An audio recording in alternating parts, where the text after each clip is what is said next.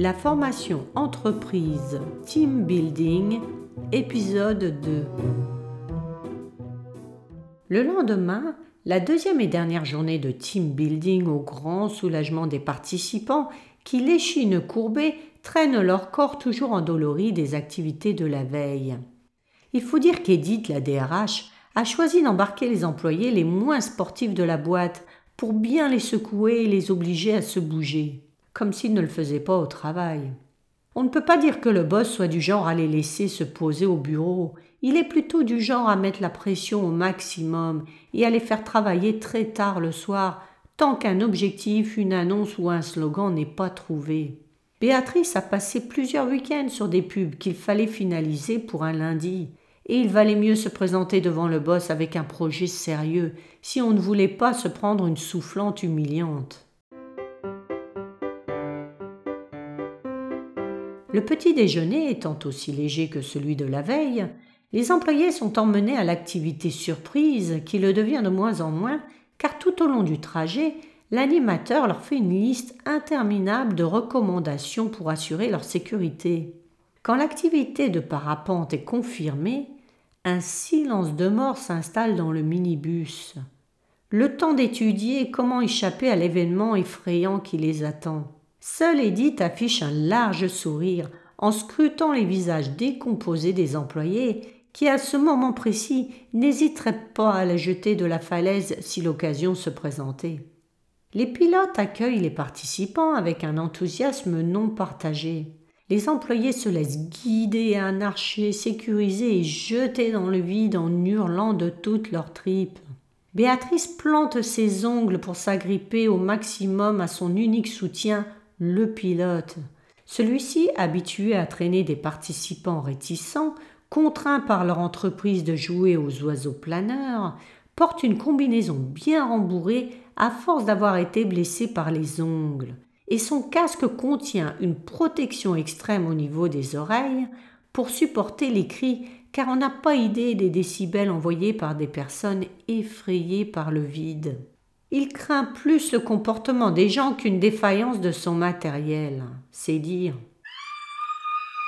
Béatrice ne peut s'arrêter de hurler que quand elle n'a plus de voix. Elle ferme les yeux, pensant oublier qu'elle est à haute altitude, mais n'apprécie rien, ni la beauté du spectacle, ni les sensations de l'air libre sur son visage. Rien. Le pilote lui demande de se décontracter et d'observer les calanques qu'il pointe du doigt. Tu parles. Elle rêvait de voir les calanques de près, mais pas en hauteur. Elle aurait fait du tuba à la rigueur, une balade en barque lui aurait suffi. Elle aurait pu admirer paisiblement les eaux turquoises des lagunes, prendre un petit bain de soleil sur une crique et se poser, se poser. Béatrice a hâte de se poser, elle n'en peut plus de cette formation qui commence réellement à l'énerver. Faut-il être sadique pour balancer des employés ainsi dans le vide? En quoi cela renforçait-il l'esprit d'équipe? Et comment cela pouvait-il booster sa façon de travailler? Tout cela lui donnait envie de quitter cette boîte gérée par des malades. Aussitôt rentrée, elle se jettera sur les annonces d'embauche correspondant à son profil. Il est hors de question de continuer à poursuivre ces formations de débiles. Elle n'a rien à prouver de cette manière. Elle se sent parfaitement bien comme elle est et n'a pas l'intention de se faire détraquer par ces sadiques qui ne jouissent qu'en faisant peur aux autres.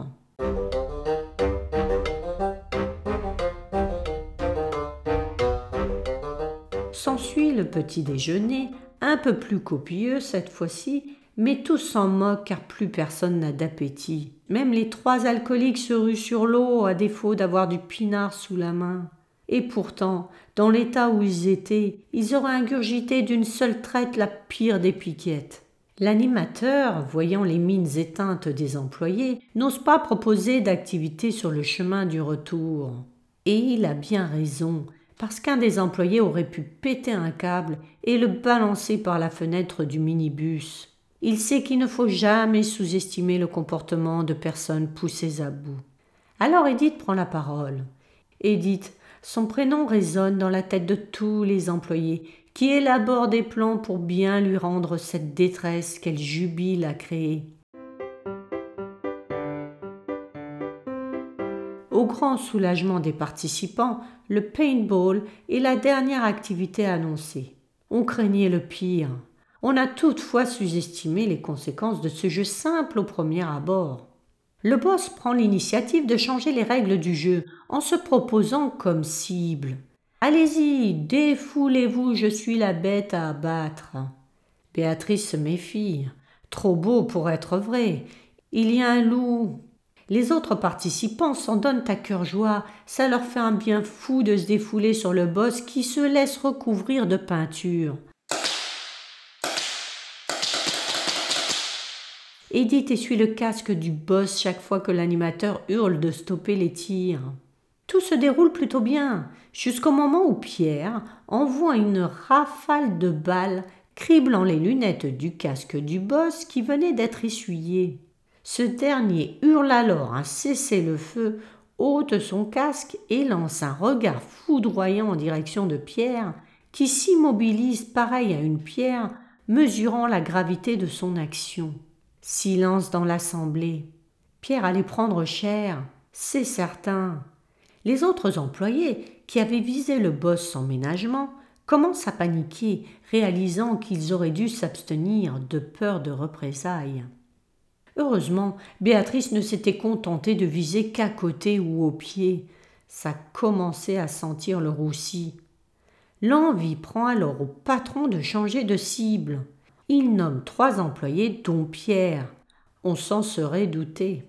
Voilà une pluie de balles qui s'abat sur le pauvre employé devenant l'unique attraction des tireurs, ignorant les deux autres cibles. Il faut dire que Pierre attirait l'animosité des employés. Il savait toujours tout mieux que personne. C'était le number one. Il fallait toujours se fier à son avis, à ses idées et ne jamais le contredire. Et surtout, c'était le roi des coups bas. Il attaquait dès que vous aviez le dos tourné. Comme les autres, Béatrice lui envoie tout ce qu'elle peut au niveau du visage cette fois-ci. Prends ça, crétin. Depuis le temps que tu reluques ma poitrine et que tu me balances des vannes de coucherie pourrie, pensant que ça te rendait irrésistible. Le pauvre Pierre, entièrement recouvert de la tête aux pieds, essuie une humiliation mémorable pour le plus grand plaisir des participants. Le boss lui colle une tape amicale à l'épaule. C'est un excellent exercice pour affronter des clients redoutables. Je suis sûr que vous en ressortirez plus fort. La tension résonnait dans toutes les têtes. Mieux valait déguerpir au plus vite. On se dépêche de tout ranger pour ne pas rentrer chez soi trop tard. On plie bagage au plus vite, abandonnant le dîner prévu malgré les louanges d'Édith qui avait soi-disant prévu une vraie soirée détente à la Marseillaise.